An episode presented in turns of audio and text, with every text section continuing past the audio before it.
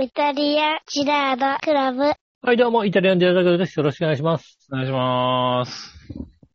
ねえ、ということでございましてね。はい。ねえあこれだからでしょアコレですよ。アコレですから。だアからコだレよ。。アコレ安い。あれだろあの、んトップバリュアだろだって。そうそうそうそトップバリュアばっかり置いてあることだろう。そうそうそうそう。あの、イオン系列のね。うん。えー、アコレは安いね。どうしたら、ね、カステラが1本198円で売ってんだろうね。俺なあの、あの店でさ、物価狂わされたんだよ、うち。いやー、安い。うん。板橋住んでた頃にさ、うん。目の前にあったんだよ、アコレが。あー、そうなんだ。うん。うん。ほんとさ、あのさ、他行くとさ、アイスが高いんだよね。あー、なるほどね。うん。100円アイスみたいのがさ、うん。他高いんで、あ、これ、なんか安いんだよ。なるほどね。うん。あー、いや、俺もさ、初めて知ったんだけどさ。うん。うん、安いね。うん。あ、それはね、あ、これだから。それはね。あ、これね、あ、これって安いんだね。なん最か近本で当もにさ、う。うんん。あの、アイスがさ、うん。あの、セブンイレブンとかに売ってるアイスがものすごく高くなってるじゃないなんかさ。ああ、そうなんだ。なんコンビニか、のセブンイレブンとかでアイス最近見てないんだよな。コンビニのアイスのさ、ショーケースの中にあるアイスがさ、うん。ものすごく高いわけ。あ、そうなんだ。まあ、あの、とは言うものの、あの、なんだろう、以前さ、こう100円ぐらいで売ってたさ、うん。アイスがもう150円とかになっちゃってるから、物価が高くなって。ああ、そうかそうか。あれ、なん30円とかか、100、俺最近ピノとかしか食わないからな。ピノとかでもさ、うん、ピノとか130で円もちとょかっと高くなってんのか、あれ。 150円とかになってるわけ。あのあ、そコうなンビのニか。では。はいはい。ね。で、うんそれがベースになってて、さらにちょっといいやつって、すぐ180円とかなわけ。へえ、あ、そうか。なんかもう200、230円ぐらいの平気であるわけ。コンビニとかだと。うん。そうするとさ、あのさ、スーパーに売ってるさ、ハーゲンダッツがさ、うん。 180円ぐらいで買えたりするじゃん、なんか さ。そうだね。うん。もうなんか高級じゃないの、あ れ。もう、そう、それを見ちゃうと。まあ、ちょっとちっちゃいんだけどね。あの、スーパーのやつはね。ちょっとちっちゃいんだけどうそうそう、ちん。あの、多分小さくなってるんだと思うんだけど。うんうんでも、あの、以前はだから、なんだろう、ベースが100円だったところの200、230円って感じだったのが、うん。うん。コンビニのベースは150円になっていて、スーパーだと安い時で190円とか180円とかあったりするから、うん。そんなに高くねえなっていう。ああ、なるほど。なってきたよね。確かにね。なんだろう、コンビニってさ、結構さ、安くなってきてるじゃん、なんか。あの、それ以外のもの。まあそうだね。うん。うん。なんだろうね、こうさ、高くなって上がってるって感覚がないよね、あんまりね。なんか知らないうちにさ、セブンイレブンにさ、うん、ダイソーが入ってんだよね。ああ、入ってるね。うん。入っってんだよね、もうさ、あの、コンビニ店員だったからさ、コンビニ店員で発注をしててさ、うん。うん。しかもさ、あの辺のさ、なんつうの、雑貨の利益率とかを知ってるからさ、うん。もうこれが100円で売られちゃうとさ、利益出ないんだけどっていうさ、なるほどな。なんだろう、あのさ、あの、洋服とか、まあ、床とかやるコロコロの小さめのやつあるじゃないですか。うん。コロコロの小さめとかも普通サイズか。のやつうん。が、100円とかで売ってたりするわけ。ああ、まあ。ダイソーだからちょっと薄めだったりするんだろうけどな、やっまあぱな。まあ、だから、あうんの、何あれは薄いよ。巻きは薄いけど。うん巻きは薄いんだろうけどね。うん。うん。でも、あれってさ、コンビニだったら980円ぐらいで売ってたもんじゃないまあそうだね。う。。うんでさ、あれ、でも、たまーに売れたわけ。おー。ね。たまーに売れたわけですよ。うん。でもさ、あの、あれ100円になったところでさ、じゃんじゃん売れるものではないじゃんうん。たまにしか売れないじゃないうん。だから、980円のやつが1個売れるうちに、あの、100円のやつが2つぐらいしか売れなかったりするものになったりするわけですよね。なるほど。だったら980円のもの置いてほしいわけ。利益考えたら。おー。ああ、なるほどね。お店としてはね。うん。お店としては、どうせはね、雑貨とか利益率いいから、多分あの、原価500円くらいなわけ。うん。 980円だったら。なるほどな。 1個売ったら500円くらい売れ、あの、利益が出たわけ。うん。でも、あのダイソーのやつって100円だけどさ、利益率 50, 50ってことはないわけだよね。うん。もうちょっと原価高いんだと思うんだよね。うん。そう結局全然利益が出ないものがさ、あの、1個売れるうちに2、3個しか売れないみたいなことになってくるとさ、うん。全然、ただただ売り上げも、利益も下がるんだけどね、みたいな気持ちになっちゃうんだよ、なんかね。ああ。でもまあ、うだからそれがコンビニに売ってるってなれば、もしかしたらそれを買いに来た時に他のものも買うからね。買うからねっていう、多分感覚なんだうろうかん。な他と。の、そうだよね。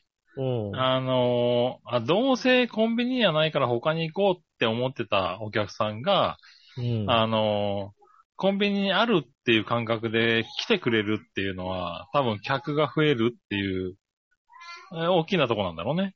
まあそうでしょうね。そういうのがあるんだろうけど、なんか、なんか俺はちっちゃいからさ、あこれあ、はちょそのっと目先の目先の利益が欲しいんだよね。欲しいんだやっぱりね。ね。なるほどね。そんななんかグループ全体でさ、多少の人数で、あの、グループ全体で言うともしかしたらこう、ねあの、来る人が上がるかもしれないけどさ、うん。あの、どうせ小さい店だからさ、来る人なんかそんな変わんないわけ。うん、まあね。いや、だからまあうんそこはね、フランチャイズ店とそうだよね個人営業店では違うからね。そうそう、そういうのがあってさ、やっぱり、ね、そういう気持ちになっちゃうよね。うん。またコンビニでもさ、いろいろさ、こうね、あの、知らないうちにね、ファミリーマートにあったはずの無印良品がローソンに行ってたりね。ああ、確かにね。うん。うん。ローソンの前にさ、なんかさ、無印良品っていうさ、上りがたくさん立ってる日があってさ、うんうん、そうだよなぁと思って、だってローソンにあるはずだもんな。ローソンにあったっけみたいな、うん。そういう気持ちですよね。そうそう、でも実際本当にここ、ね、あの、何年かで、あの、なんか欲しいものがあった時に、とりあえずコンビニ見てみようかなっていう気持ちになるようになってきてるからね。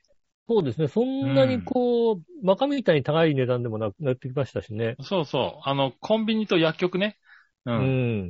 な、なんかなかった時に、とりあえず薬局行ってみようかなっていうのを、そうです一ね。気になるよね。ううんん。トラックストア行っときゃなんとか、そなうるかそもうしれないそう。薬局もさ、なんか、うんやたらいろんなもの売ってるじゃない。今。やったらいろんなもの売ってるし、割とさ、夜遅くまでやってるしさ。そうそう。で、安いしさ。うんうん安いですね、確かにね。そうそう。なんかね、そこはね、多分ここ数年で変わったところなのかなって気がする。あと、あうのん千葉特クーポン使える しね。あ、使えるね。うん、あの、使える。あつ使い道、この、このせ1000円分使い道ないんだけどっていう時にさ、うんドラッグストア行って、あの、後で買うものをね、そうだね。うん。うん。あのー売ってるね。あ、使えるね。うん。薬局ともただ問題は KOD2 使えるんだよね。。ああ、なるほど。KO デートも使えますね。そううんね。だからそうさ、そうそれがだからさ、あのさ、遅い時間にさ、この残り1000円とかが出ちゃうと、ね、夜遅くまでやってくれている、ああえー、そうだね。ドラッグストア薬局とか、うん、得だよね。得っつうか、まあ、使い勝手がいいよね。ありがたいですよねう。ん。ねえ、そうやってやっぱり、いろんなこうね、お店が、また、ファミリーマートの洋服とか雑貨とかが、なんか安くていいものが取り揃える。今までこう、えー、無印良品だったのが、自分とこでやるようになって、うん。なんか靴下とかおしゃれで今、ファミマで靴下揃えるみたいな人が出てきてるみたいな話題まで出てますもんね。ねえ、なんで、そういうのが増えてきたりなんかして。うん。ねそうだ。ね。確かに。その辺はね、だいぶこう、品揃えが変わってきてるよね、ここのところでね。そうですね、そういうのが、ちょっとずつ、ちょっとずつね、あの、まあ、ちょっとずつこう、あれなんでしょうね、ファン、あのコンビニも、どの、どの方向に行けばいいのかみたいなことを、次の一手だよね、やっぱコンビニもね。もいうそろそや、だかろ、らまあそうだ。ね。う。うんん。厳しくなってきてるとかいっぱいあるからねう。ん。変換期に来てるんだろうね。そうですよね。やっぱちょっと、田舎に行くと、まずあれだもんね、あの、駐車場がちっちゃいコンビニは潰れた跡があるよね、やっぱりね。コンビニだったところが結構多いよね。ああ、なるほどね。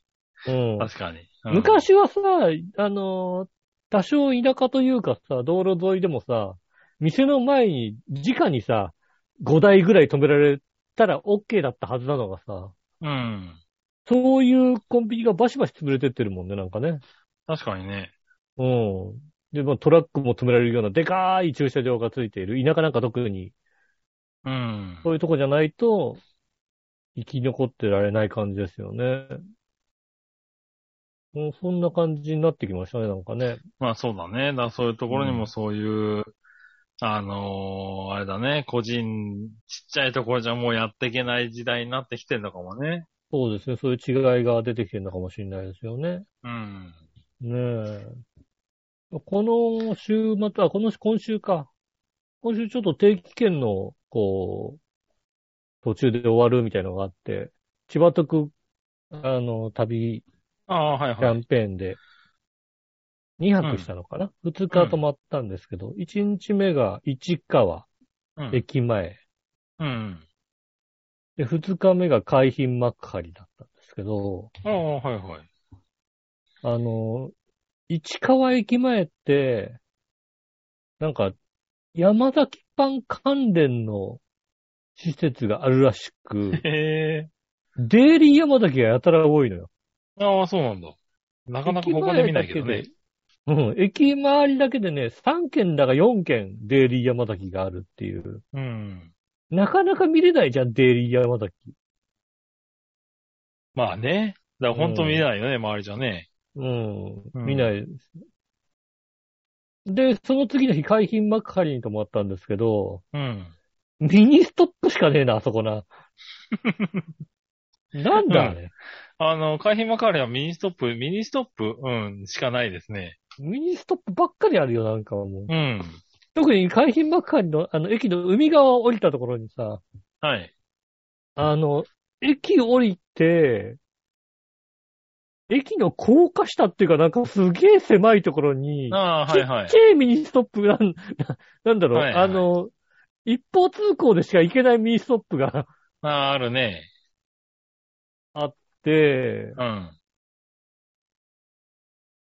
で、以前からな、か最近よく出てくるプレナはい。の中に2軒あんだよね。なりますね。なんで2軒あんのしかも1階と2階に。それはだって海浜幕張がイオン帝国だからですよ。まあまあ、イオン帝国だからね。 はいうんしょうがないでしょイう。あそこオインのおひ、イオン広告ですから。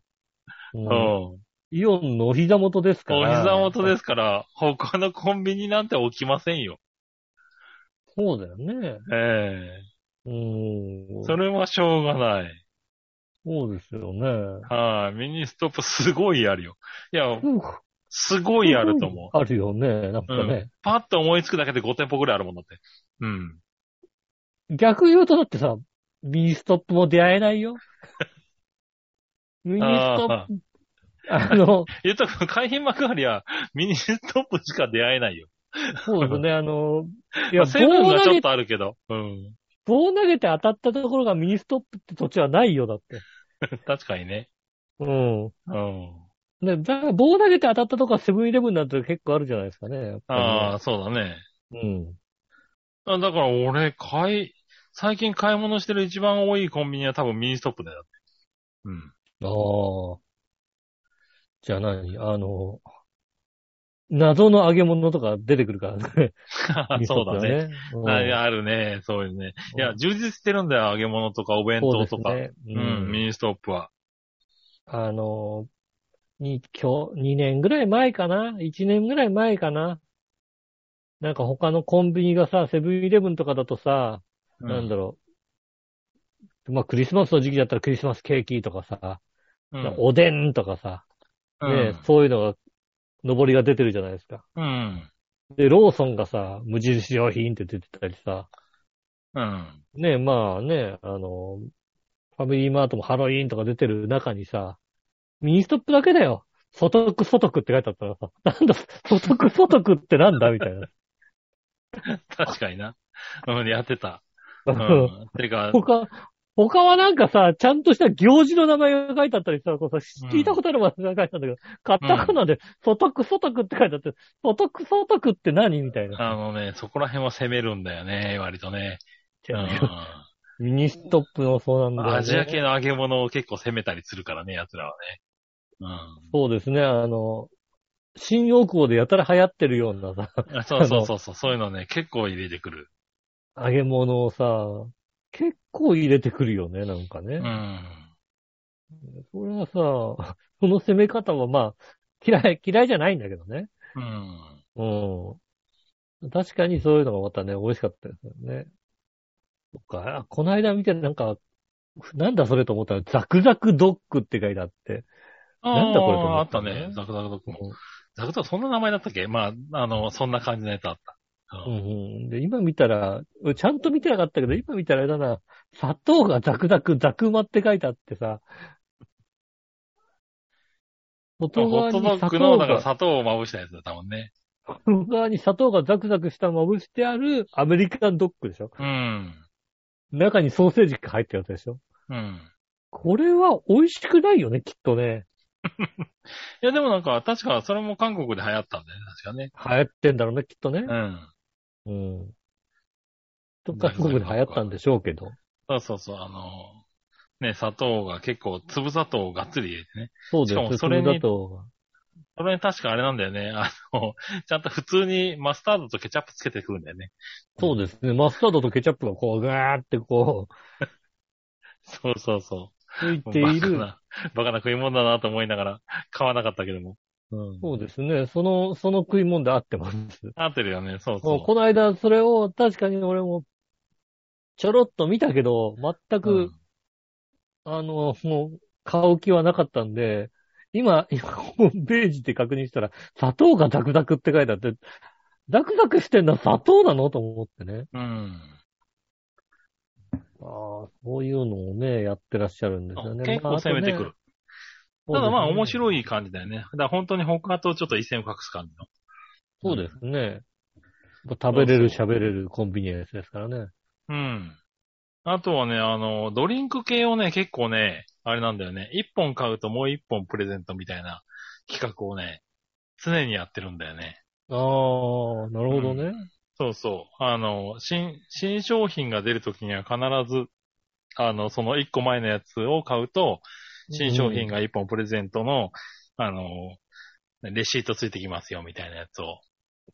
結構コンスタントにやってて。あれだよね、三ツ矢サイダーの普通の買うと、来週から始まる、あの、三ツ矢サイダーのなんとか味が買えますみたいな。そうそうそうそうもらえますみたいなやつねう。ん。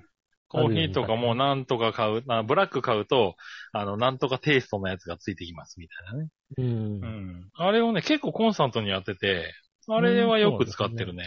ええうん。俺なんかこう、優柔不断だからさ、飲み物を買うときに何を買おうかってすげえ悩むんだけどさ。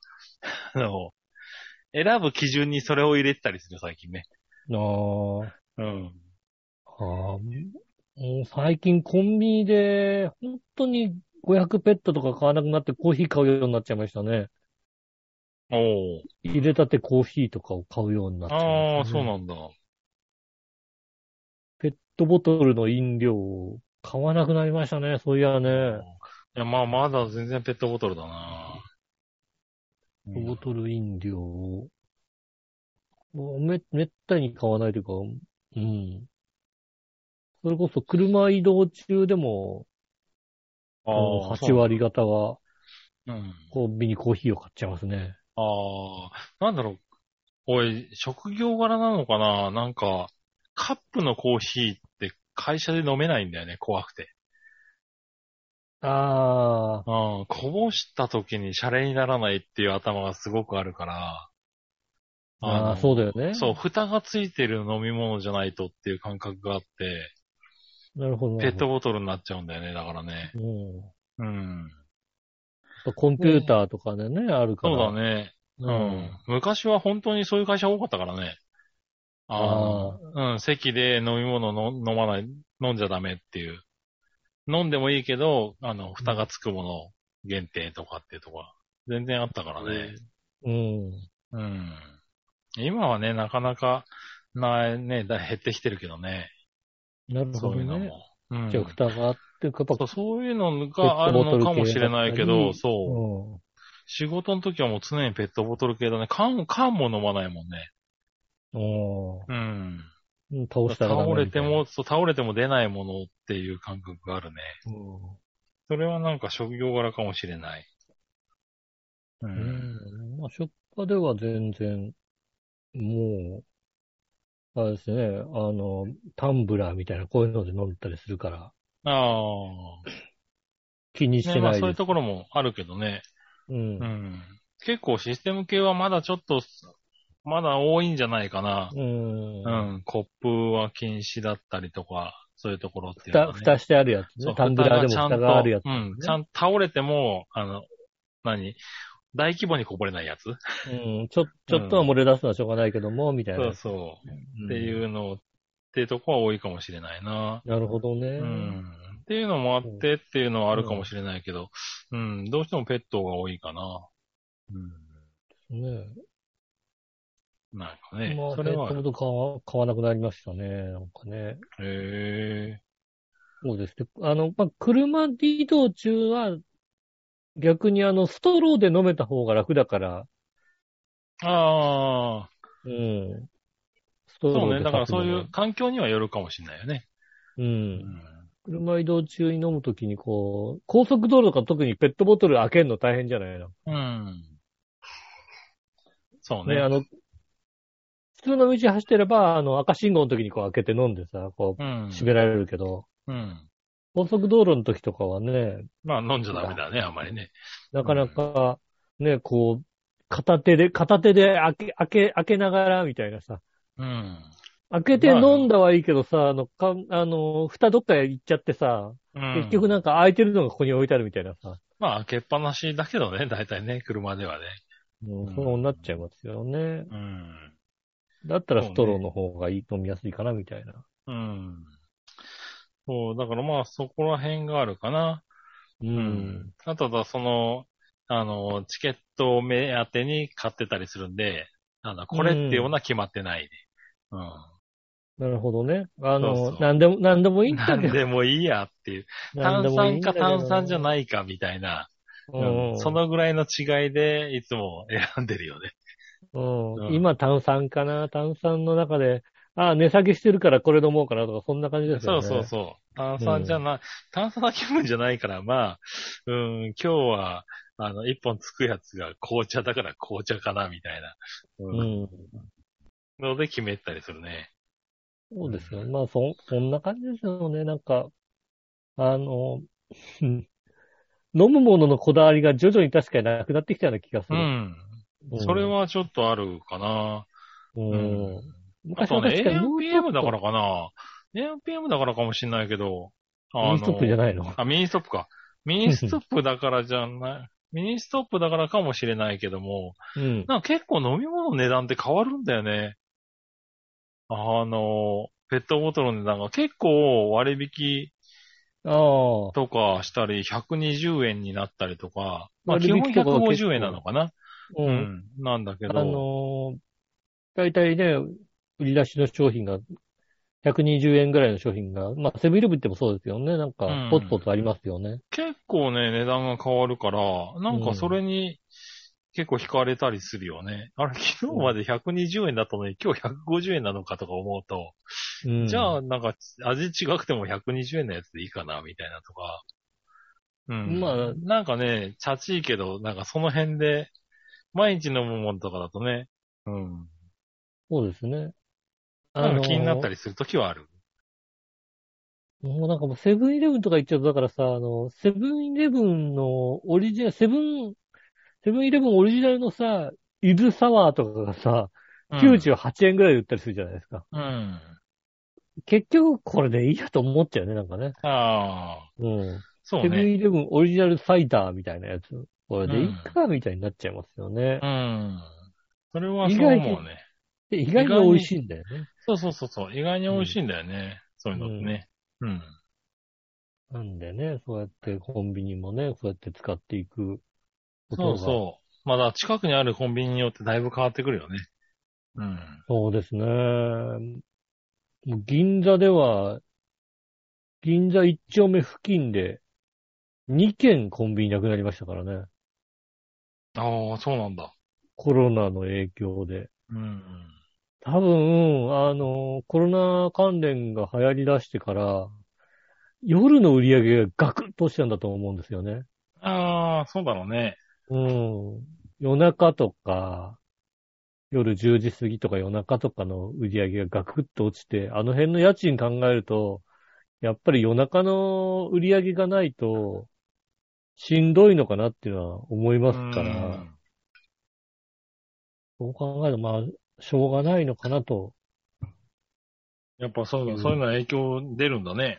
うん、いやコンビニにここまで影響が出るとは、うん。なんか、しかも、本当に同じ時期に、セブンイレブンとファミリーマートが、両方潰しちゃって、うん。うんまあ、どっちか残ってたら売れたのにな と、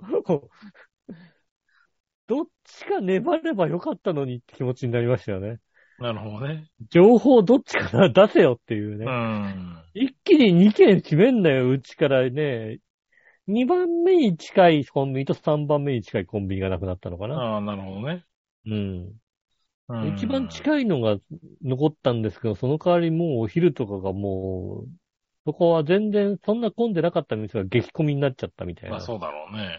うん、そんな感じになっちゃったんだよね。なかなかコンビニも、ここまで、お昼とか激混みになっちゃったから、行きづらくなっちゃって。まあね、ねえコンビニのお弁当とかも美味しくなってるからね。うん。ああ、そうなんでしょうね。うん。ねえ、あのーはいちょっと惹かれるもんね。見てて。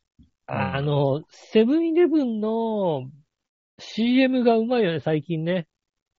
ああ、そなんか、なんかあの、カレーフェアとかやっちゃってさ、う。うん。あのカレー食いてえだと思うよね、なんかね。 そうなんだ。うん、ん CM を見てないな、あんまりな。ただ、その代わり、なんかそのカレーすげえ高かった。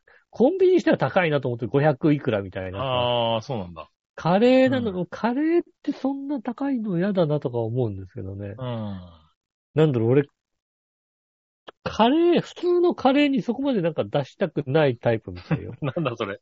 でもか、500円だったら別にだって、しょうがないんじゃないのまあまあ、そうなんでしょうけどね。うん。あの、ココイチが納得いかないんだよ、なんかね。ああ、ココイチね。うん。な、そうなのか。うん。なんだろう、ココイチに行って、ちょっとトッピングちょこちょこっと乗せてただけでなんかもう800円くらいになったりするじゃないですか。ああ、だからココイチはトッピングしちゃダメだよね。うん、かといってさ、そんなさ、スカレーをさ、うん。食べたいとも思わないから。ああ、そうなんだ。結構俺、酢のカレー大盛りでとかって食べちゃうけどな、ココイチは。そう、トッピングするとね、なんか跳ね上がるんだよね。そうそうそそうそう。確う。かなんに。だこれみたいなうん。金額になってしまう。でもね、トッピングうまいんだなっていうのをさいこの前知った。この前、はあの、ほぼ初めてに近いぐらいココイチでフルトッピングしたんですけれど。フルトッピング。うん、もう欲しいやつを全部入れてみたりなんかああ、して。自分の中でね。そうそうそうそう。ぜ 全種類いったらおかしくなっちゃう、全種類いったら。らおかしくなっちゃうけど、うんあのーもう、なんか、なんだっけかな、ほうれん草のやつとチーズと、まあそれにチキンカツとか、パリパリチキンみたいなのがつけてみたりとかして、なんだけど、 これはやっぱうまいねって思いながら。まあ、うまいはう食べまいまんしただよよね。ね。確かにね、でも1500円になるんだよね、確かにね。そうだよね。うん。それはしょうがないね。でも、千葉、千葉特チケットが使えたから ね。ココイチもね、千葉徳が使えるからね、1000円にしなきゃいけない。そうそうそうそう。 1000円単位で使わなきゃいけないから。 そうそうそう1000円越さなきゃいけないから。そう、あれね、普通の、スノカレーと、ふあの、結構なトッピングつけたやつつけて2000円買ったんですけれど。 あのね、千葉、千葉徳チケットの悪いところは、うんなんだろう、あのー使える、使える飲食店が、通常だと1000円いかないような店か、あ の、居酒屋で2000円に収めるのが難しい店がどっちかになっちゃうんだよね。 そうなんだ、確かにね。そう。そうそう。だから豪快に、うん、食べてみたけど、あ、うめえな。これに騙されちゃうんだ、きっとなと思いながらね。うん。危うく戻れなくなるところだったよね。うん。そうですね。なんかだから、もう全然あの、松屋とかのカレーでいいんだよ、俺なんかもう。450円ぐらいとかのカレーでいいんだけどな、みたいな。ああ、そうなんだ。うん。だったら家で作ればいいかなと思っちゃうな。カレー牛とかでいいんだよ、なんかもなるほどね。う。うん。ちょっとかかってればいいんだ。そうそう、ちょこっとかかってて、あ、カレー食ったなって気持ちになればさ、うん。いいか。ら。なるほかどね。ね、ココイチに行くとなるとね、はいはい確かにあの、千葉特区キャンペーンに行く時ぐらいですよ。そうそうそう。その時に、その時になんかね、今まで、なんだろう、底辺のやつしか食ってなかった店を、ちょっと、あの、オプション、トッピングを死ぬほどするっていうね、なんか癖がついてて。うんあそう天丼、天屋とかもそうそだう、ね。天屋とかもさ、すげえつけちゃうんだよね。天丼、天屋で1000円って難しいんだよ。昼天屋行くとさ、1000円食えるんだけどさ、うんうん。天、天丼600円とかなんだよなと思いながら、そうね。そう、天丼600円とかでどうすんのプラス何つけようみたいなね。そうなんか、とりあえず定食にして、蕎麦つけて、えーっと、あそうとですね。、そばつけて、そうそうそうそう。うん。あと、ナス、ナス1個つけてもらいますみたいな。そうね揚げ物もう一個つけて、そうすら、あ、1000円超えるな、みたいなね。そうそうそうそう。やってるよね。うん。そういうことやらないとね。楽しくていいんだけどね。まあそれはそれでね、 楽しいですけどね。そうそう。いつものお昼がちょっとプラスになって楽しめる。うん。そうですね。確かに、それはありますよね。そう。うんそう千葉特使ってそうだね。あの、職場が千葉の人は、確かにあれだね。お昼使えていいよね。そうそう。お昼と、そう、俺はだから昼晩使えるから、そうですよね。そう、千葉徳泊まって本当に2000円分丸ごと生活費に使えるんで、結構おうん得なんですよね。そうですよね。うん。もうね、あのね、うん。 2泊するとね、使わなきゃいけないから。なんかもう、脅迫観念なんだよね、なんかね。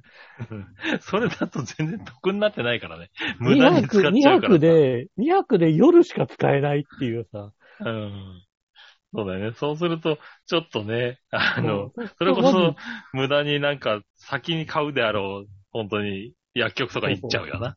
そうすると2泊だとさ、4000円分手にするんだけどさ、うん。ねえ、翌日までして使えないですから、泊まった、泊まった、開けた次の日までしか使チえェないックアウト日ですしからか使えないからね。そうそう。そうすると、えーっと、まずチェックインの日に、えー晩飯としてこれ1000円使って、で、次の日に、えーっと、チェックイン前に晩飯でこれ1000円使って、で、この2000円はその翌日に、えーっと、夜ご飯で1000円使って、えードラッグストアでもう1000円使うみたいな、そういうことを。あうんこれもうあ、そうだね。無駄になっちゃうんだよね。そうそうなんだそようですね。ね。う。うんなんかちょっと高い目薬とか買っちゃうんだよね、多分ね。んそうですね。そう買います。確うかに。ん。うんね、そういった、え千葉特区の楽しみ方もありますんでね、千葉の方、ぜひね、お泊まりしていただいて楽しんでみてはいかがでしょうか。それでは今週も参りましょう。井上杉村のイタリアンジェラートクラブ。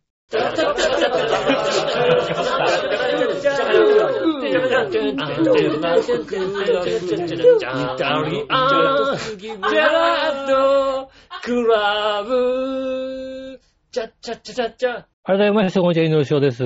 木村和之です。はい、どうも、お伝えしております。イタリアンジェラートクラブでございます。はーい。お願いします。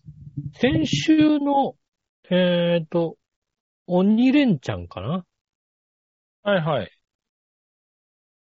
ね、あの、ちょうど、まだ TVer でも、今週やってないから TVer でも残ってんのかな先週の鬼レンチャンでね、あの、うん坂本冬休みさんがはいはい。出てましてね、うん。その時にね、あの、あれですよね、キサラのね、ああ、はいはみい。たいな感じの時にね、あの、ねえ、あの、あれです、石川不良のね、写真も出てきましたよね。はいはいはい。ねえ。ああ、なかなかこう、調和平に、調和平寄りな感じのそうですね。坂本冬休みが調和表よりかって言われるとちょっとね、微妙なところでもありますけども。い やい調和やいや表いフやァ。ミリー、ファミリーでございますんでね。うん。そうですね。ねえ出てました、出てました。ねえ、はい珍しく、チャーヒョーファミリーの人うが、ん。ねえ、あの、テレビに映るということでね。はいはい。ねえ。ねえ、ど、どんどんね、馬王が一個も映んなくなってきてるんですけども ね。あの、確かにな。ばは馬王が一個もテレビで見なくなってまいりましたけどいも。はいはい。まあね、一応一応あの、うん。僕もね、僕も割と関係はないですけれど、あの、僕も笑いも密かに、あの、テレビ出てますからね、今年5回ぐらあい。まあね、ちょ、ちょくちょくね。はいはい。うん。ええそう考えると、馬王はちょっと出なさすぎないような気がしますけ ども。そうですね。うんいや、そういうこと言うのは、だってね、地道にやってますから。うんだまだだい、まだソニーにいるんだよね、あの人いるいるいる。いるんだよね、うそん。だなんよかね、あの、後輩がみんな辞めていくみたいなことを、この前ね、つぶやいてましたけどね。まあ、しょうがないよね、その辺はね。うん。そうそう、そういう意味ではあれですよ。この前、はいえっ、と、ん j コムの、千葉の方だけなのかな、j コムチャンネルでね、地元に乾杯小堺くんって番組があるんですけれど、はいはいうん。千葉、茨城の住む人たちが、なんかや、何、小堺さんの居酒屋的なね、番組の中にやってきてお話を、地元投稿するみたいな番組が、ううん、んあるんだけど、そこにね、 あの、僕もぼーっと見てたら、あの、瞳プロが出てきましてね。ああ、えトミプロとね、えうん。そうですね。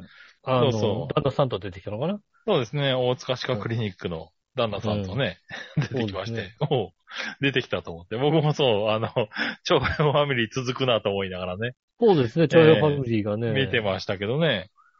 えうんーっと、これはまだ、あ、やってますね。あの、千葉県内の j コムサービスエリアの方はね。そうですね。うん。多分、えっ、と、何曜日かにやってんじゃないかな。後編が9月16日までやってるみたいなんでね。うん。ぜひね、そうそうあの、ね見られる方は。え。うん。ファミリーゴルフスクールエパックのね、うん。菅野瞳先生が出てきますからね。ぜひ、そう聞いてみてねくださいね。はい。ねあの、なかなか小堺さんと絡めないよね。ご機 確か嫌にようの、ご機嫌ようの人だからね。確かにね、これはすごいことだよね。う。そうんだよね。ご機嫌ようだよなって、ご機嫌う、よう。そうんでねえ。すよ、だって。これは。話を聞いてみたい気がしますけどね。そうですね。そう、出てきてましたね。なんか、うん。そう、ボートテレビを見てると本当に知り合いが出てくるとびっくりするよね、確かにね。まあ、それはあるね。それうん。うはんぼーっと見てて、知り合いが出てくるとびっくりする、それは。うん。そうそう。ねえ。あの、冬休みさんのやつとかはね、あの、知ってたんでね。あの、ああ、な逆るほどね。にうんチェックして見てたりしましたけど、うん。そう。その知らない時にふっと出てくるとちょっとびっくりしてね、うん、しますよね。そうですね。うん。なかなかね。いや、でも、冬休みさんはちょっと、あ、ブレイクしそうな予感がしましたね。あの、取り上げられ方だとね。おー、ねえ、もさうっ一き人、まあ、もう、うん、うん。もうちょっと、ガンとくれば、うあん。ブレイクするんだろうなーって感じのうん。キャラクターが出てきてる感じがしましたんでね。うん。まあね、まあまあ、あの辺のね、方々はね、誰が出てきても面白くしますけどもね。そうなんだよね。うん。うん。もう全然ね、活躍してる人たちですからね、もうあの辺はね。ううん。ん。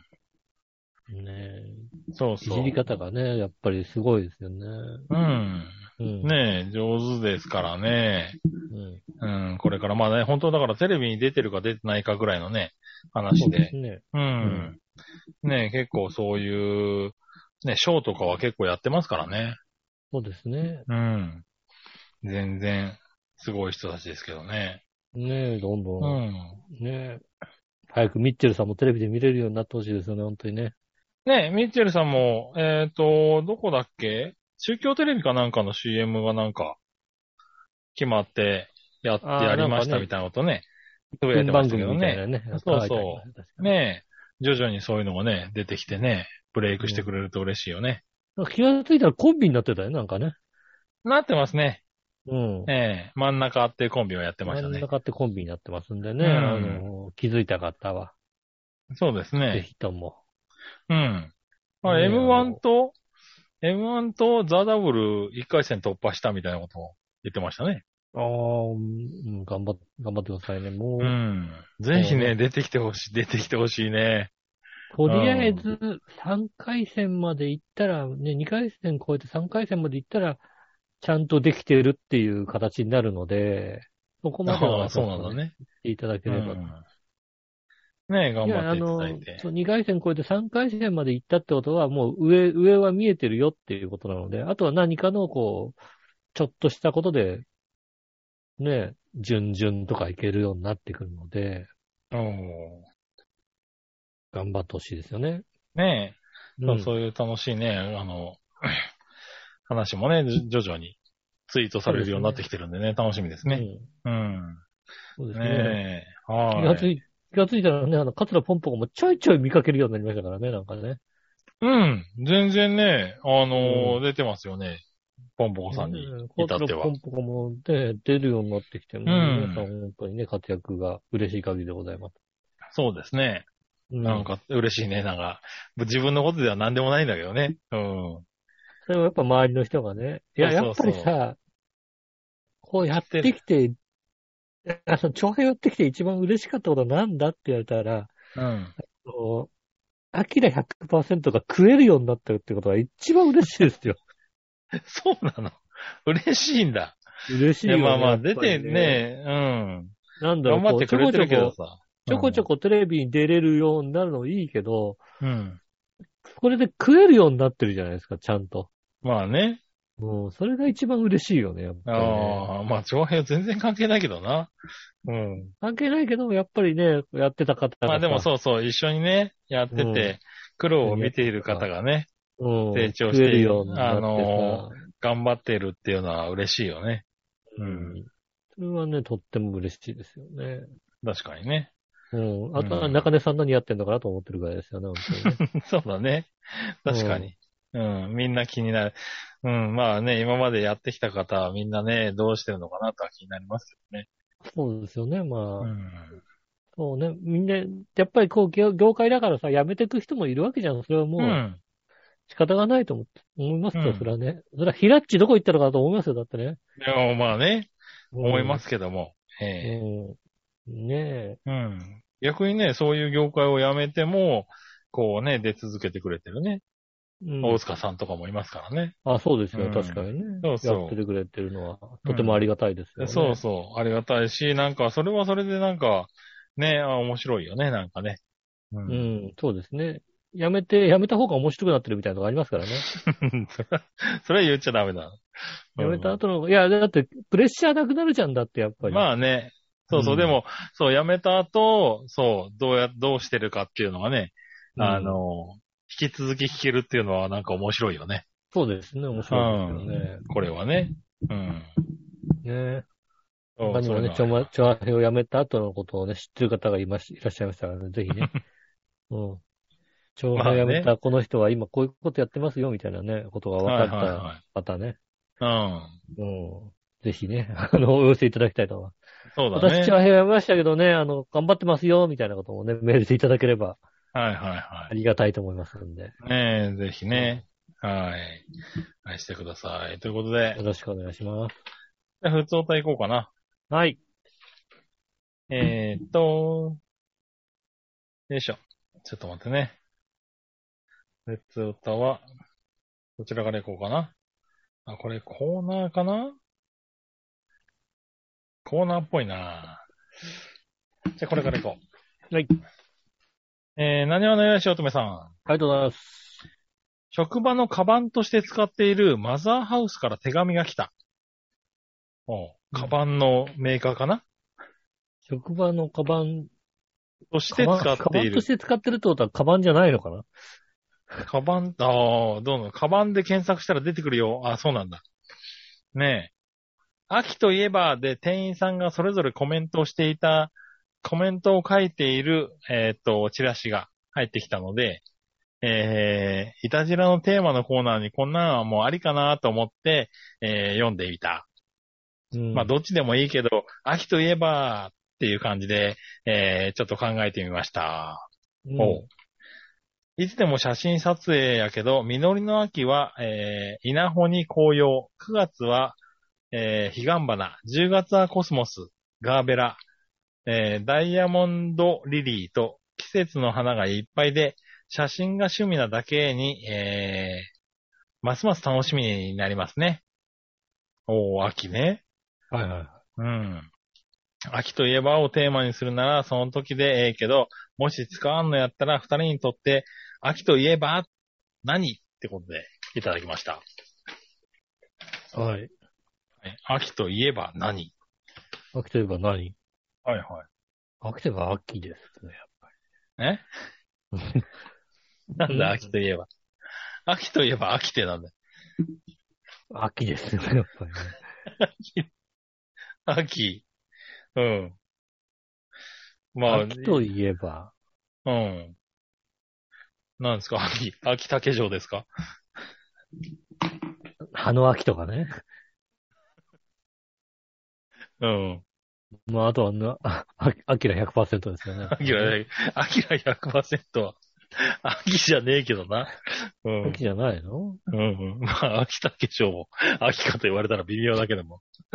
そうですね。秋と秋はいと、はうん。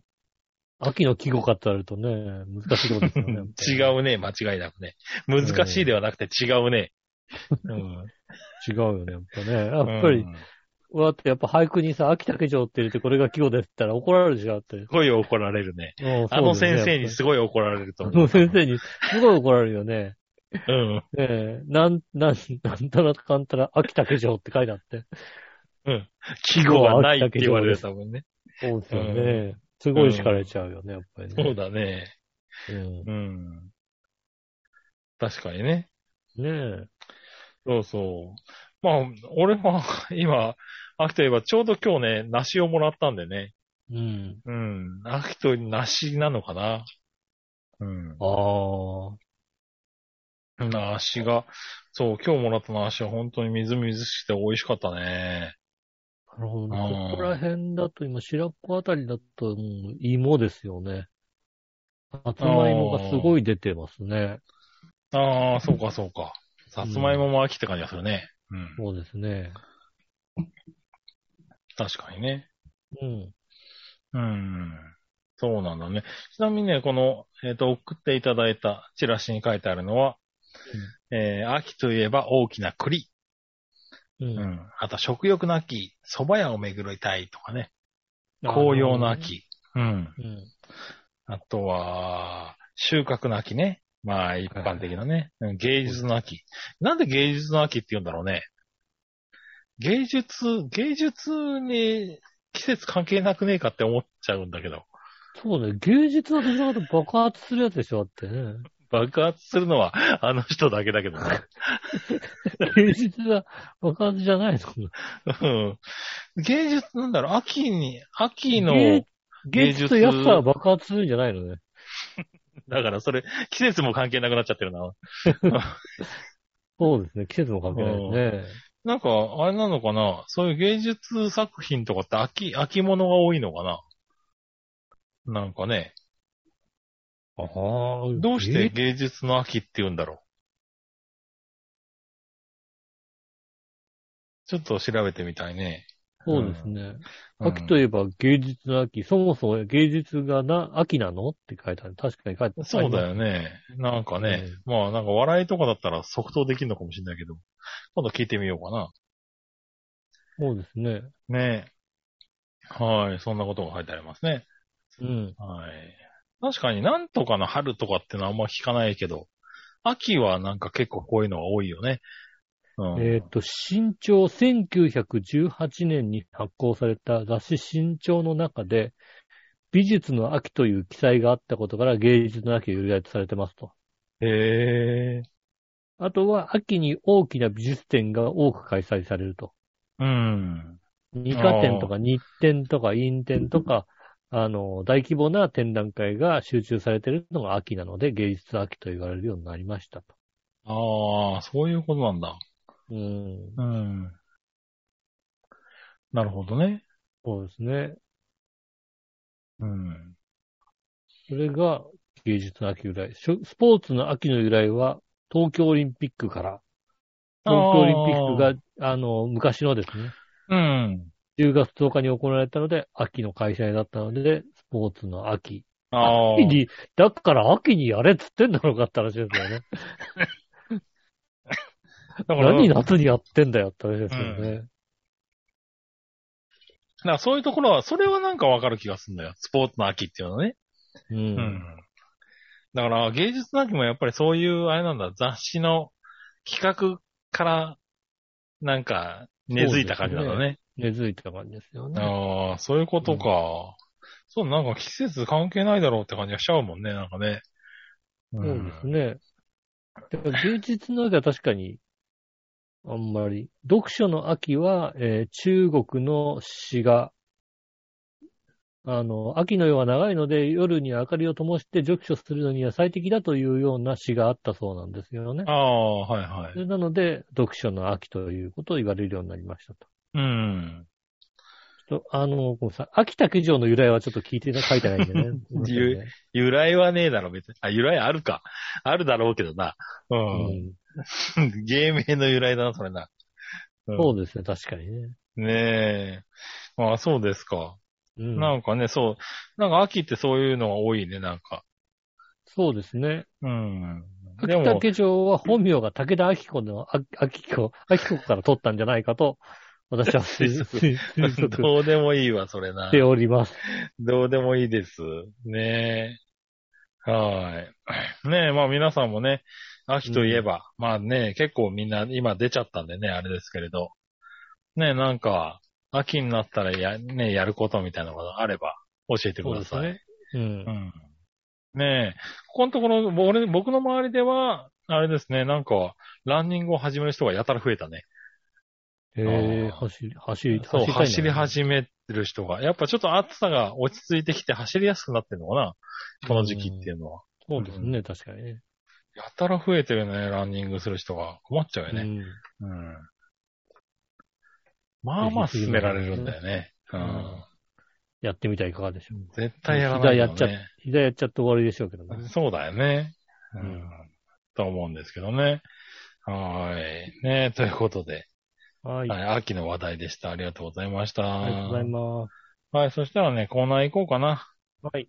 今週のテーマのコーナ今週のテーマですけども、あーちなんで、ね、2022秋の味覚ですね。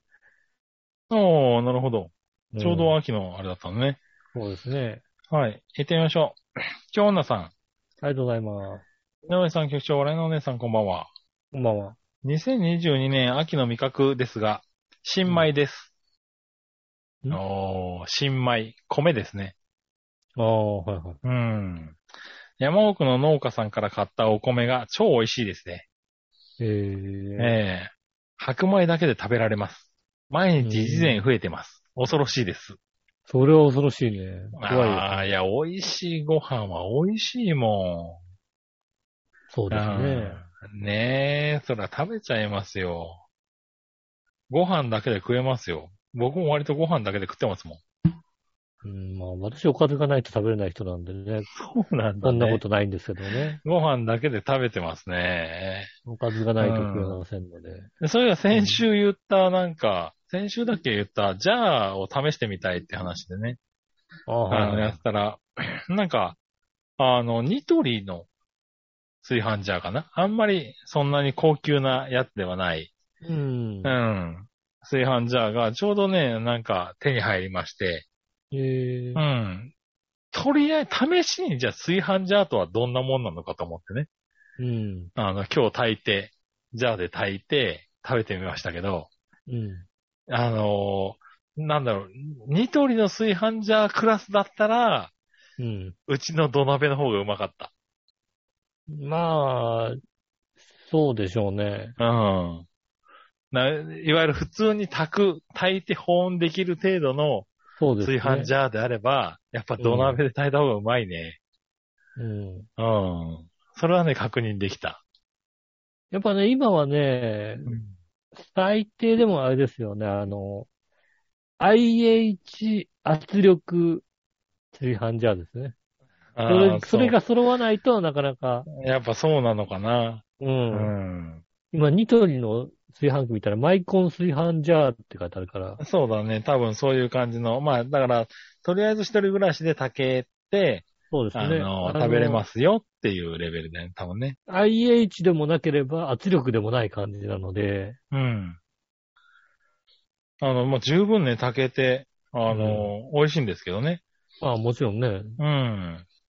あの、食べれたんですけれど、ん。うん。やっぱ土鍋の方が美味しいは美味しかったな。そうなのうん。これ美味しいって言ったらニトリからスポンサーつか ない大大丈夫いやー、うんニトリのね、炊飯ジャー美味しかったんですよ。食うんだったら。らね、多分ね、うん美味しくないって言ってもついてくれると思ってる、きっと。本当うに。ん。でも、ニトリで、の。美味しくないとは言ってないしな、だいたいね。あの。うん。うん。いいや、普通に炊ける感じだね。うん。でもニトリの家具はすごいいいんだよね、でもね。炊飯ジャーはまあ、いや、まあそうだね。そう家具屋だからね、根本的家に具ねは。ね、もうね、うんそ素う晴そうらしいですからね。スポンサーお待ちしておりますんでね。でも、だからこれで、保温、うん。保温、15年ぶりぐらいの保温ですよ。うん。うん。もう忘れちゃってさ、保温していいのかどうかもよくわかんなくなっちゃってさ、うん保温って何一晩過ぎて大丈夫なのかなとかって思いながらね。まあ、うんそれ次第だね。やっぱり機種次第で、うん。朝炊いて一晩、一日分保温みたいなさ、もう一日ぐらいは全然保温できるそでしょうう、あわあわしてみたりなんかしたけどね。うん。今保温中ですけれど。まあ明日まだ朝食べようかなみたいなね。あれですけどうね。ちのは、うん。一応まあ保温もできるんですけど、うん。保温しといて、で、えっ、と、食べるって時になったら、うん。えっ、と、ちょっとお水を何 cc か足して、うんで、。再加熱っていうやつをやると、まあ、かなりの、そうのあるんだ。そうへえ。。そうすると、かなりの出来栄えになって戻ってきますよ。へえ。ただの保温だけじゃなくて、ちょっと保温してって、ちょっとか乾燥してきたりで、もともとでもそんな黄色くならないようなあの保温になってるんですけど、うん。プラス、炊きたてに近い状態に、こう、ちょっと水分も、はいあはれいし。て再加熱してくれるってやってくれるんですよね。へえ。あ、確かに昔、保温すると黄色くなったね。そうですよね。そうだわ。それもうん随思い分出した避けられるようになってるんですけれども、うん。まあね、今回手に入ったのが3号だけなんでね。あの、うん別に、まあ2、2色あれば食えてしまうので、全然ね、あれですけれどね。そうですねうん。ちょうどいいんですけどね。うん。はーい。 そう、久しぶりに、あの、炊飯ジャーを使ってみました。まあね、なんとかね、もうちょっと、あのーその、なんとか抱きとかね、10万そうです円ね超えするようなやつをさ、手に入れいいて、やつをね。うん食べてみたいなと思いますけどね。そうはい。ですね。ねえ、はい、ありがとうございます。ありがとうございます。ただもう行こうんう。えー、小原茂久さん。ありがとうございます。局長吉野さん、我々のお姉さん、太平三郎さん、四郎さんと聞いています。うん、そうだろうな。 うん。この流れだと四郎さんと聞いてるんだろうな。そうでしょうね。ねうん。え横山 S さんではないですね、確かに。そうだよね多分ねうん。うんさて、あ秋の味覚ですが、実は今月、僭越ながら私が誕生日ということで家族旅行を計画しています。あら、いいですね。そこで私がリクエストしたのがイクラ丼です。ほう。私は死ぬ前に食べたいものを考えたとき、腹いっぱいのイクラを食べたいと思っています。うん。ね逆質問になりますが、明日死んでしまうとしたら最後に何を食べたいですか私はイクラとミスタードーナツです。でも今月末にイクラを食べるので死ぬ前にはミスタードーナツになると思います。ではでは、早く食べ放題復活してほしいと言っていただきました。おーはい。そうですね。うそん。んなにいくら丼は別にふ普通ですね。いくら丼は、そうだな、死ぬ前、まあ俺、あの、魚卵があんまり好きじゃないからね、なんともえ言えないんですけれど、旅行、旅行でいくら、うん、いくら丼か。旅行でいくらだからどこ行くんだろうね、なんかね、いいね。あれだから函館のホテルの朝食なのかな。ね、北海道とか行っちゃうのかな、いいな。ねえ。うん。といくら丼、いくらが自分でああ、ね、乗せ放題の。乗せ放題とか。うんあ。のね、札幌のね、八京っていう居酒屋さんはね、もうね、はいじゃんちゃん、はいじゃんちゃんみたいな感じでね、こうねああ、乗せてくれるとこね。溢れるまであり乗すせてよね。くれるみたいなのがありまはいすよね。はいはい。うんありますね。う。うんんそういうとこなのか、まあ、どこ、どちらに行くのか。うん。ね、ち旅ょっと行。でいくら丼って、もう北海道以外ないよな。ね、パッと考えられないけどね。考えつくのはね。うん、でもいいですね。うん死ぬ前に食べたいものをって考えたときね。死ぬ時でしょ死ぬ、死ぬって。うん。もう食欲ないと思うけど、もまあそうだね。う。。わかんないいけどね。でも俺もうご飯だな、やっぱり。美味しいご飯が食いたいかな。うまい飯を食わせろって言って死ぬ、死ぬでしょえ白飯を食えればいいかな。うん。なんか塩おにぎりとかでもいいよ、俺。ああ、なるほどね。うん。まあ、正直、正直、あのー割と明日死ぬとか明日地球が滅びるときどうするって言われて、普通に過ごすってタイプだから、普なるほどね通でいいんだよね、なんかな。うん。別に、その日の何か気持ちに合ったものであればいいかな。なるほどね。うん逆に言うとなんだろう。もうこれだけあればいいっていう食べ物がそんなにないんだよね、なんかね。うん。うん。好き嫌いというか、好きなものがそんなにあるかっていうと、ここまで、うん。死ぬ時にはこれを食べたい。ないな そうですか。ないですねえ。だそうですよ。なるほどね。うんありがとう家に、ございます家にあるものでいいです。なるほどね。うん。はい。ありがとうございます。ありがとうございます。まあね、旅行に行った結果をね、ぜひ教えてくそだうさでい。すねどちらに行くのかとかね、どこに、ねえどこに行ったとか教えていどたこに行だっけたれとばかとね。はいはい、思いますねよね。ろしくお願いします。はい。そしたら、続いて、さあどっちのコーナーイェーイ。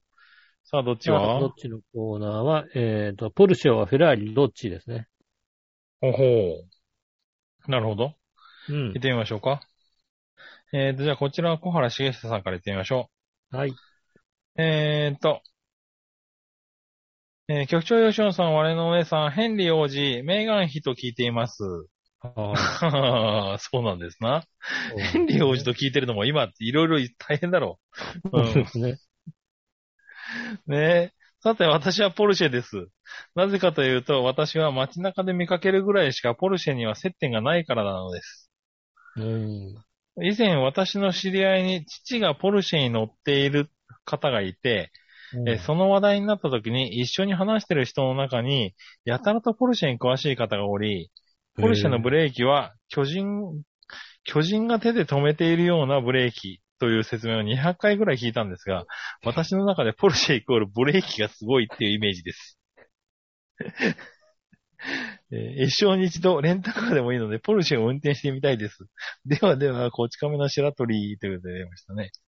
ありがとうございます。はいはいはい。うん。あ、そうか、ポルシェは接点があるけども、フェラーリに至ってはもう接点すらないからね。ああ、なるほどね。フェラーリ自慢をしてくれる人がいないわけですよね。ああ、なるほどポなル。シェ自慢はいるけどね、と。うーん。ああ、でも、ああ、どうだろうな。俺、フェラーリの座席には乗せてもらったことはあるけど、ポルシェの座席には乗ったことねえな。へえ、あるんだ、フェラーリ。うん、フェラーリは、まあ持ってる人が、に、あの、まあ何人かいて、うへん。え。一度運転席に乗せてもらったことはあるね。うん。うん。一度もうちょっとか。うん。運転はしなかったけどね。って怖くてあるけど。うんできないできない。ポルシェはの、座ったこともないかもしれない。そうですね。ポルシェの方がよく見るけどね。うん。見るのはそうです。これしか見るけどね。うん。ねえ。ああ、そうですか。 巨人が手で止めるようなブレーキなんだ。よくわかんないけど、すごいんだかすごくないんだかよくわかんないよね。確かにね。うんうん。で、レンタカーでポルシェだったらあるんじゃないのなんか。どっかでね。あるけど、ね、どんなもんなのかね。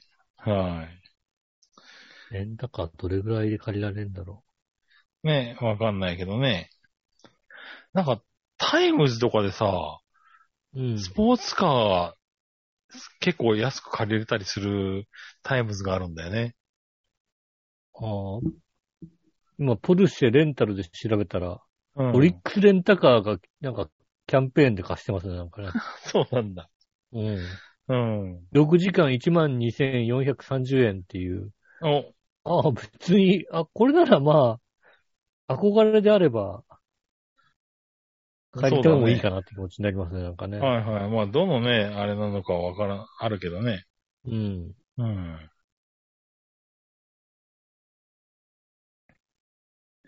確かにね。そうですね。オリックスレンタカーで借りれますんで。ああ、ぜひね、借りてみてはいかがでしょうかね。そうですね。うん。乗れるらしいですよ。えー、乗れるんだね、ポルシェ。ね、なんか多分乗れるよね。うん。確かね、タイムズでもなんかなかったかな。なんか、うん、前に、なんかやっぱりあれかな。イベントだったのかななんかであった気がする。いや確かね、そういうのね、あありれまスしたポー。ツカーをレンタルできますみたいなやつがね。うん。うん。で結構ね、あるんで探してみていけたらいただいたらどうでしょうかね。そうですね。はい。えー、じゃあ続いて、京奈さん。はい。えー、さあどっち、ポルシェ、オアフェラーリ。えー、よくわからないのですが、ポルシェですかね。はい。なんかフェラーリは細い道で両サイドすりそうだし、ミサイル化してどっかに追突しそうだから、本音を言えれば GTR なんですけれど、うん 本音が GTR っていうのは、まあそうなんですね。詳しいじゃねえかよ。 マットブラックに塗り替えなたいなーなんて、もったいないかな趣味悪いかなってことでいただきましたね。GTR はいマットブラックで。 GTR のマットブラックね。うん。ああ、かっこいいですね。誰か芸能人の方が外、外車買って、うんマットブラックに塗ってる人がいて、うん。プラモにしか見えないって言わ言われてました ね、確かね。確かにね。うんマットブラックって、いや、確ピかアにナシクロですから。ねどうなんだろう。確かに、ちょっと急に安くなるか、プラスチックになるかもしれないね。感覚がね。うそうですね。うん。ああ、でもそうかも。ねえ。GTR。ポルシェ、フェラーリかって言われたら GTR ね。確かに GTR だったらなんか、ちょっと運転させてもらっていいって言えそうな気がすうん。る。うん。ねえ。ああ、そうですね。うん。僕はそうだな。運転、フェラーリは運転できねえな、多分な。怖くて。憧れはフェラーリなんだけどね。うん、車幅とかも本当にすりそうだよね、なんかね。ポルシェの方がなんかまだ車として感覚は、なんかつかめそうな気がするね。うん。うん。そうですね。ポルシェの方がせ狭い、狭い感じがしますよね。うん。とは思うけどね。うん。うん。ただ、憧れはフェラーリだよね。憧れはフェラーリですね、やっぱりね。うん。本当運転席に乗ってエンジンかけてもらった時はもう泣きそうになったもんね、ちょっとね。なんだろう、あのー欲しいとは、欲しいとまでは思わないけども、うん。なんだろう、運転をしてみ、してみたいっていうか、することの余裕がある人間ぐらいになりたいなと思うよ、なんかね。うん。うん。ねえ、うんなんか、ちょっとそれは、ねえ、あるかな、でも。うん、ポそうルですシよェ。ね。うん。ポルシェよく見るしね、だけどね。でもね、やっぱ、やっぱ運転したくなるのかな。見てみたいね、確かにね。そうですね。うん。なかなかね。一応あれだ、タイムズで、やっぱりポルシェ、うんポルシェ、ジャガーはあるらしいですね。タイムズカーシェアの横浜なんとか店とかにあるっぽいですえーあるんね。ですね。はい。うん。こういうのも、なんか試してみるっていうのはありかもしれないね。そうですね。 1時間5000円ぐらいで借りれるらしいですね。うん。なかなかね。こういうんでいいかな。1時間ぐらいフラット。うん。 運転できればいいかな。なんだ、だから、あんまり緊張しない道がいいね、やっぱりね。そうだね。うんはい混ん混んでなくて、まっすぐな道が多いところで、道が広いところがいいな。うん。うん。ねえ、ちょっとね、あれして。あとはこういうのマニュアルだろうしな。まずマニュアルに対応できるかどうかだよな、体がな。あのー、普通の車のマニュアルだったらまだいけるかもしれないけども、フ 確ェかにラーね。リとかのマニュアルのクラッチとかはもうさ、無理だよ。ねえ、癖ありそうだよね。うん。うん。あーねえ、というところですかね、なんか。はい。どっちで盛り上がっちゃいましたね。ありがとうございました。ありがとうございます。えっ、と、以上ですね。はい。えっ、と、次回から、次回のですね、えーメールも募集しておりますので、えーメールの宛先ですが、調和表のホームページ一番上のお便りからメールフォームに飛びますので、そちらの方から送ってくださいませ。えー写真を、写真を一緒に送りたい方はですね、直接メールアドレスですね、メールアドレス、調和表、アットマーク調和表 .com、こちらの方まで送ってくださいませ。えー LINE のページもございます。えー LINE はですね、いたじらツイッターの一番上に固定されてますので、そちらの方にですね、えー QR コードがありますので、そちらの方から友達登録していただきますと LINE が届きますので、そちらの方からも、えーご応募できますので、よろしくお願いします。ということでございます。はいと。いうことでございまして、えー今週もありがとうございました。はい。えー台風がちょっと今週近づいてくるかなっていう感じですから、気をつけていただきたいと思います。はえーい。今週もありがとうございました。お会いいたたくし、井上翔と。木村和樹でした。ではまた来週、さよなら。